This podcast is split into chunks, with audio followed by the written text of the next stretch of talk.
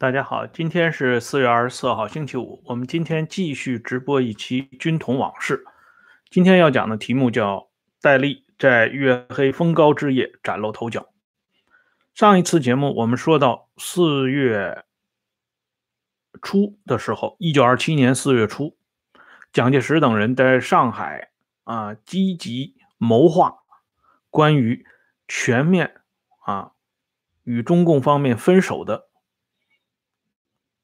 会议啊，以及相关的计划，在这些紧锣密鼓的安排当中呢，新贵系表现的最为突出。这里呢，就突然让我想起啊，今天在推特上有人曾经说过这样的话，他说啊，这个一些这个重大的事件啊，怎么连这个世界上最牛的编剧都想不出来呢？其实这种提问呢，就反映了这个历史的啊奇妙之处啊。这个历史，特别是政治历史，本来就不是啊一般意义上的编剧或者说是小说家能够智慧的啊。我们来看一下历史上的这些突发的重大事件，就以这个四一二这次啊事情为例，当时中共阵营里边啊最为突出的佼佼者。或者说是后来啊被称之为领袖级的人物，无非是毛周两个人。咱们先说周恩来啊，因为周恩来当时的职务要比毛更显赫一些。周在一九二七年四月二号到四月十一号之间没有太具体的活动，所以他的年谱的记载里边呢啊基本上是悬空的。啊，而我们再来看一下伟大领袖呢？伟大领袖一九二七年四月五号在干嘛呢？就是人家已经国民党的四大元老都参加会议的决策了，就已经把这个事情定下来了。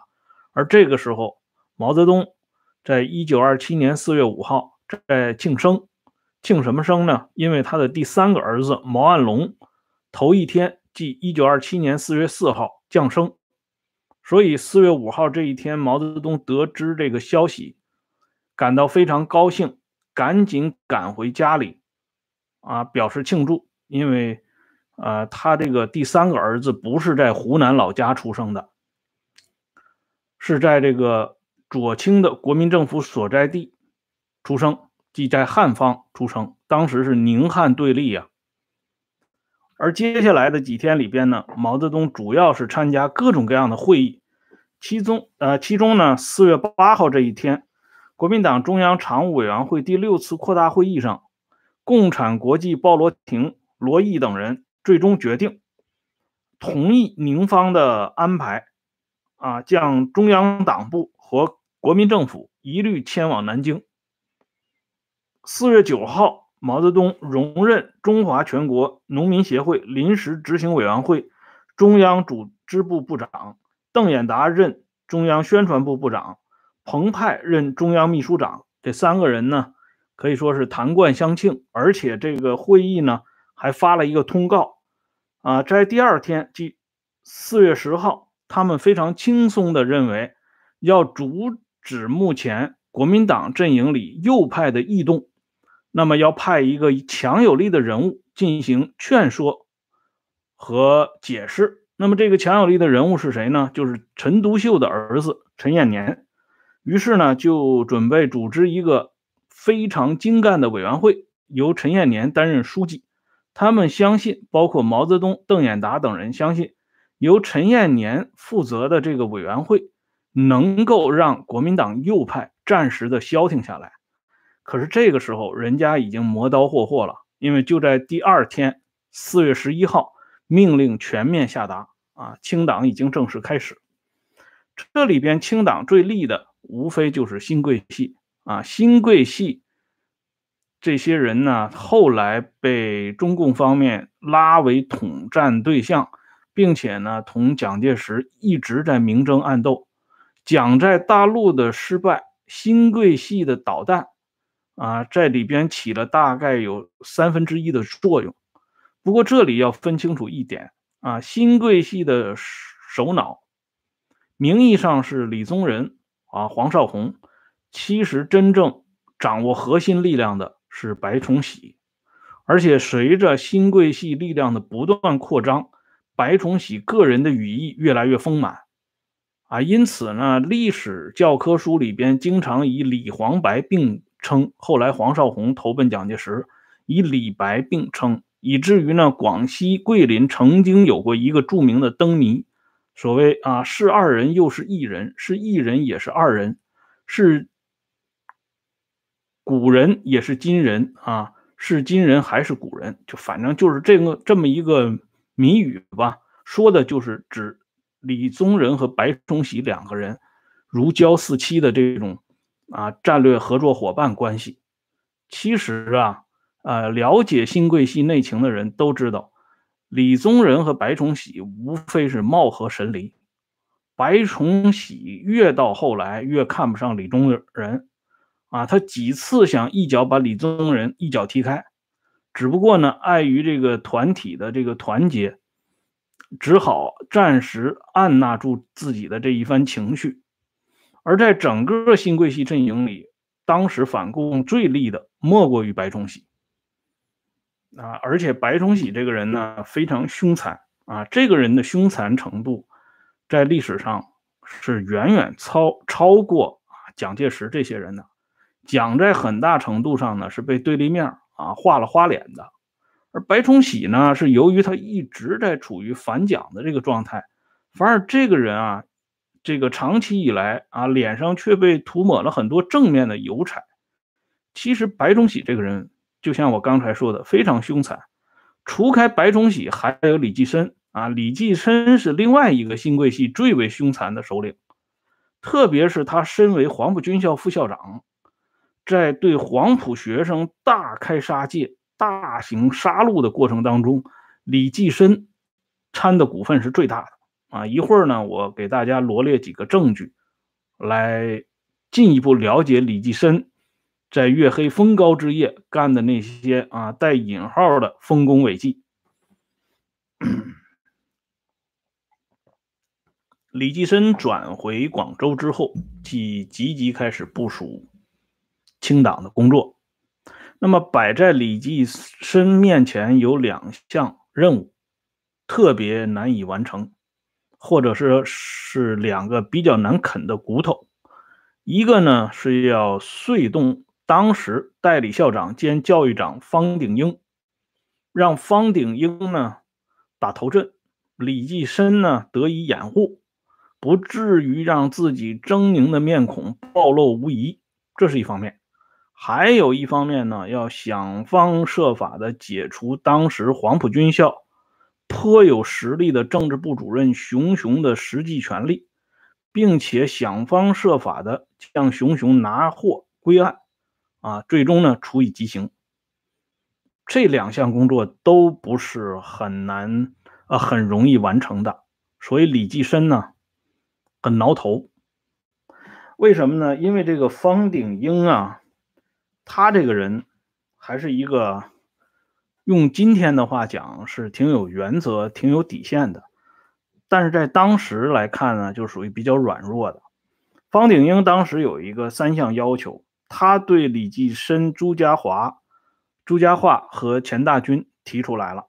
他说：“这个李济深、朱家骅和钱大钧呢？”这三个人相当于当时的清党三人领导小组成员，啊，所以这个方鼎英的要求是要给我三天时间，在这三天之内，学生、入伍生、学员，啊，他们所居住的地区不要派一兵一卒前来骚扰他们。第二呢，三天以后才能成立清党委员会，具体负责办理。第三呢，要给一些钱，啊，在宣布清退以后，允许一部分师生自由离开学校，并且发给一部分钱款，帮助他们度过眼前的难关。啊，总之呢，这三条意见都是很人道的，但是这种人道之下呢，势必也会掩盖另外一种倾向，就是让一些浑水摸鱼的左派们悄悄的溜掉。所以，李济深对于方鼎英提出这样的要求，李济深感到非常的苦恼，因为方鼎英这个人被蒋介石赋予了重任，又要求李济深他们与方鼎英搞好关系。那么，怎么处理这个方鼎英这么磨磨唧唧的这种做法呢？李济深想到了一个关键性的人物，是谁呢？就是。当时已经啊初出茅庐的黄埔二期学生胡静安，胡静安被李济深推荐担任入伍生，就是黄埔军校入伍生队政治部主任，掌握实际的权力。但是方鼎英不太同意啊。方鼎英晚年有过回忆。他说：“胡静安这个人名声不太好啊，经常喜欢打小报告，而且呢，对这些左翼的学生一贯不太友好。他上来以后会不会推波助澜，无端兴起一些风浪，让一些人呢无辜受害？他有这个担心。但是李济深呢，这一点绝对不能再同方鼎英和稀泥了。”李济深就直接告诉方鼎英，胡静安的任命在蒋校长那里已经备案了，校长走前有专门的关照，胡静安可以承担一些重任。这样呢，方鼎英也就没有办法了，因为把蒋介石搬了出来，方鼎英不好反驳李济深的意见。这样，胡静安走马上任。胡静安走马上任之后，戴笠。也水涨船高，因为戴笠一直跟着胡静安。这个时候呢，胡静安交给戴笠的任务很简单，就是说你平常啊日积月累做的这些大量的工作，做的这些铺垫，到今天都派上用场了。你平时给我写的那些小纸条，记录的那些人名，以及人名下边他们展开的各种各样的活动。如今都可以堂而皇之的摆到清党委员会的桌面上来了，所以呢，戴笠就此走上这个二十世纪二三十年代的政治舞台了。哎，他就是有了这么一个正规的名义，不像以前啊，这个东一榔头西一棒槌，没有正式的名头啊，每天呢都是。好像过街老鼠一样，啊，四处这个专营。现在呢，可以扬眉吐气了。所以戴笠呢，收集了大量的黄埔军校里边左翼或者是左倾的这些同学们的活动，进行总体的汇报，由胡静安转成李济深、朱家骅和钱大钧。这里边呢，对戴笠的汇报表示很感兴趣的一个人，就是朱家骅。朱家骅呢，后来是国民党中央组织部部长，也是中统这一块 CC 的这一块的著名的大将。啊，他呢，张道藩、张立生，他们这些人呢，于景堂。都是跟随陈果夫、陈立夫的。朱家骅在那个时候就对这些小纸条上面闪烁的光芒感到刺眼。他说：“基层还有这样的人啊？平常怎么没有看到这个人？这个人到底是干什么的？”他就向胡静安、向李济深了解，李济深不知道吗？他就问，他就让胡静安向朱家化汇报。胡静安当然没义务向朱家化汇报了，但是朱家化就此记住了这个人，说这个人啊，就是说戴笠能一下子搞出这么多情报来，这个人真是人小鬼大啊，肚子里很有货色。如果这个人如果不加以这个管制的话，如果不加以这个引导的话，将来这个人可能会成为害群之马。所以，就从这些小纸条的这个事情，后来呢，就逐渐啊演化为中统、军统两大特工系统之间的矛盾的发刃。很早，这伏笔就埋在这里了，都在黄埔军校里边了。啊，这样呢，胡静安上任以后呢，为李济深卸了一个担子。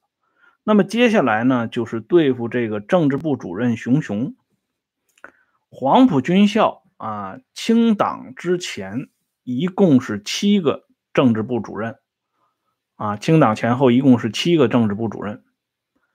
这个七个政治部主任呢，就是分别是戴季陶、邵元冲、周恩来、包惠僧、呃，卜世奇、呃，邵力子、熊雄这七个人。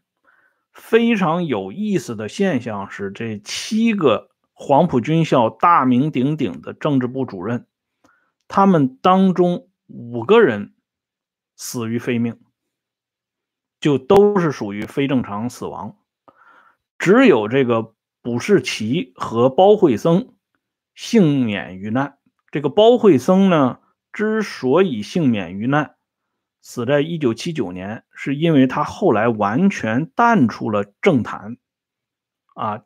具体就去搞学问去了。晚年有包惠僧回忆录传世，这回忆录写的很好啊，大家值得去看一看。再一个，卜世奇呢，是因为去了台湾，得以保全首领。剩下这五个留在大陆的，都是死于非命。戴季陶自尽，啊，邵元冲在西安事变中被乱枪打死。周恩来患恶疾啊，被人家活活给憋死。这个熊熊，这我们马上就要讲到他的结局啊。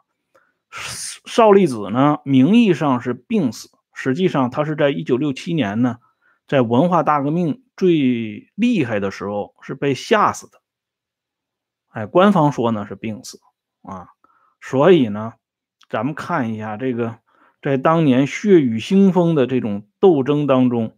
其实啊，月黑风高之夜的四一二和四一五，仅仅是个开头啊，后边的斗争远要比这两个晚上更凶残。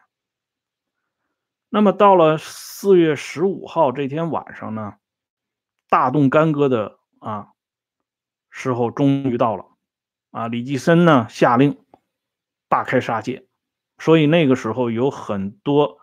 被称之为左翼和左派的黄埔学生，当晚被装到麻袋里边，秘密的扔进这个江里边，就永远的从人世间消失了。当时李济深杀人杀的非常狠，呃，历史上呢有过详细的记载啊，这个，比如说有的人是这么回忆的啊，他说李济深。参加革命后，他感到四一五事变是他平生最遗憾的事情。啊，这个话说的已经是非常冠冕堂皇了啊，为李济深啊开拓了一些东西啊。其实这个情况比他说的比这里说的要吓人的多啊。包括官方为李济深修订的传记里边，引用了李济深的回忆，是这么写的。啊，李济深是这么说的：“他说，可恨我当时认识不够，听从了吴志辉、李时增、蔡元培、张静江等人的怂恿，赞成了清党的主张，即在南京成立另一个政府，造成了宁汉分裂，仍负担很大的反革命的责任。”这里呢，啊，虽然是啊简简单单的做了一下自我的概括。但是四月到六月之间，经李济深之手，直接批准杀害的人员总计在三千人以上。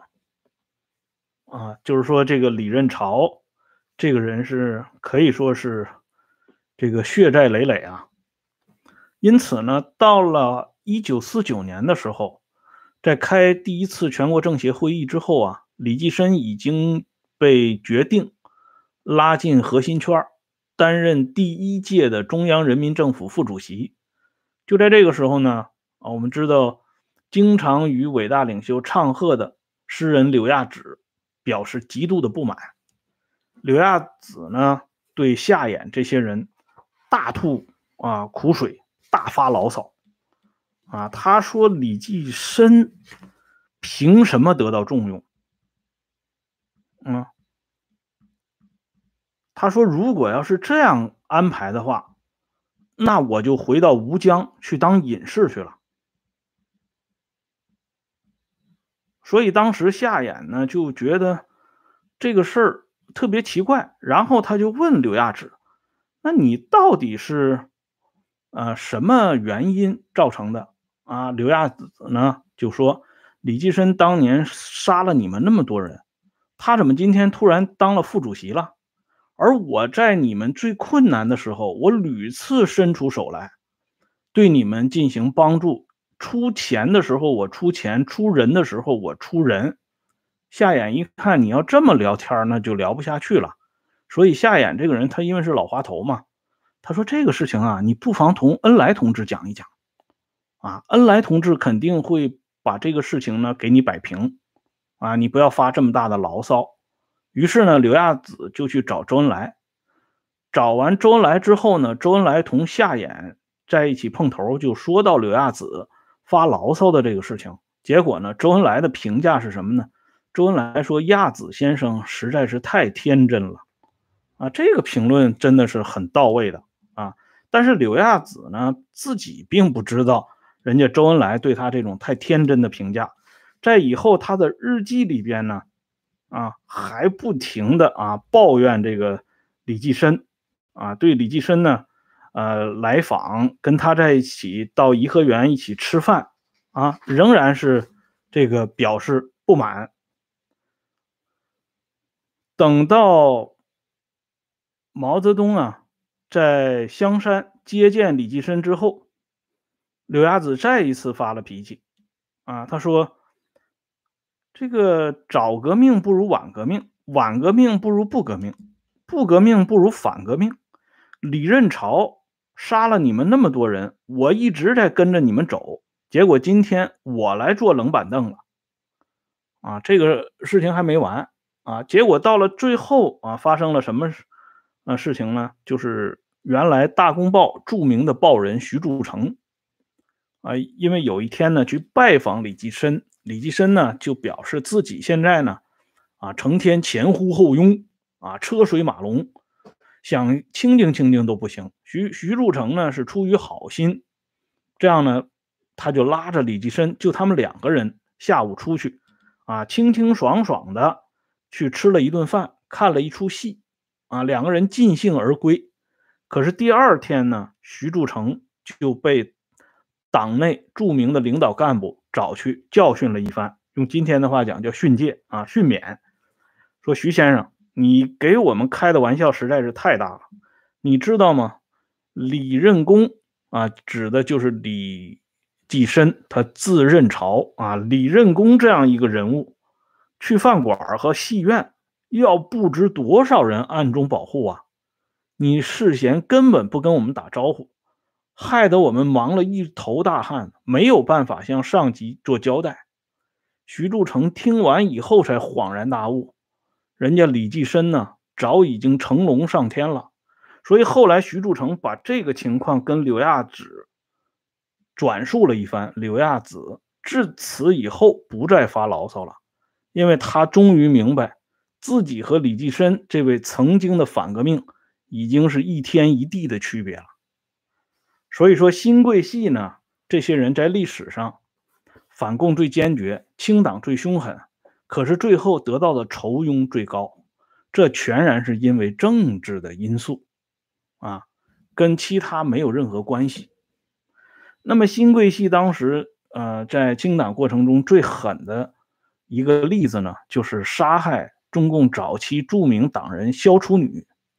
萧楚女这个人，我们都知道，人送外号“萧大麻子”，啊，他是老资格的革命党人，而且在黄埔军校里边是久负盛名。他担任政治教官，呃，相当一部分左倾的学生呢，对萧楚女啊异常的感恩戴德。但是像戴笠他们这些人呢，就看不上这个萧楚女。萧楚女一方面呢，她富有盛名；一方面呢，也是富有骂名。啊，相当一部分人对萧楚女也是恨之入骨，因为这个人比较刻薄，啊，说话尖酸刻薄，做事儿呢也是不遑多让。很多事情呢，萧楚女做的也比较过分。这样在学生当中呢，对萧楚女的看法是完全对立的。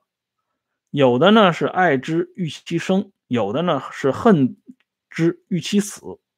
等到四一五这个事变来临的时候，这些恨他的人就大显身手了，把萧楚女呢从床上拉起来抓走。这萧楚女脾气暴啊，然后就破口大骂。这一骂呢，这些人就更恼火了，啊，乱棍交加，把他打个半死，最后拖到汽车后面，活活拖死了。哎，就是这些呢，都是李济深心知肚明，默许的。再一个就是杀害黄埔军校政治部主任熊雄，在杀害熊雄这件事情上，实际上这个老好人黄埔军校代理校长和教育长的方鼎英也是有很大份儿的啊，他是也是有份儿的，他不是无辜的，因为当时呢。呃，一开始方鼎英是送了两千多银元给熊雄，让熊熊赶紧离开黄埔，因为他知道这矛头要对准熊熊。可是后来李济深追究起来，说谁放走了熊熊啊？这方鼎英就不敢吱声了。然后呢，李济深马上派人，就是派胡宁安他们这些人追上熊熊。告诉熊熊说：“李副校长等你来谈话，有重大事情要交代。”熊熊呢，赶紧去征求方鼎英的意见，就说：“这李副校长找我，我到底是回去还是不回去？”这方鼎英在关键时刻就告诉熊熊说：“没什么大不了的，李副校长找你没什么大事情，你可以回去。”就这一个回去，这熊熊就彻底掉进了虎口。所以事后若干年啊，这个方鼎英自己在回忆录里边也说这句话：“杀熊熊者，李济深、钱大钧、朱家化也；误熊熊者，使我方鼎英也。言念及此，悲愤之情，亦不注意，疏其万一了。”啊，这还算呢是比较这个。有点良知的啊，承认自己在杀害熊熊这件事情应负的责任。当然，熊熊也不是什么这个良善之辈啊啊，这个人的很多负面的东西，今天因为限于时间的因素，我就不给大家过多的介绍了。当时戴笠在整个的四一五事变当中，他是主要是跑基层的啊，这样呢，因为。这个咱们说呀，天底下没有不透风的墙。戴笠在黄埔军校进入到黄埔军校学习之后呢，一个是呢，这个人他志不在此，他不是说想通过啊出类拔萃的学习获得这个提拔和重用。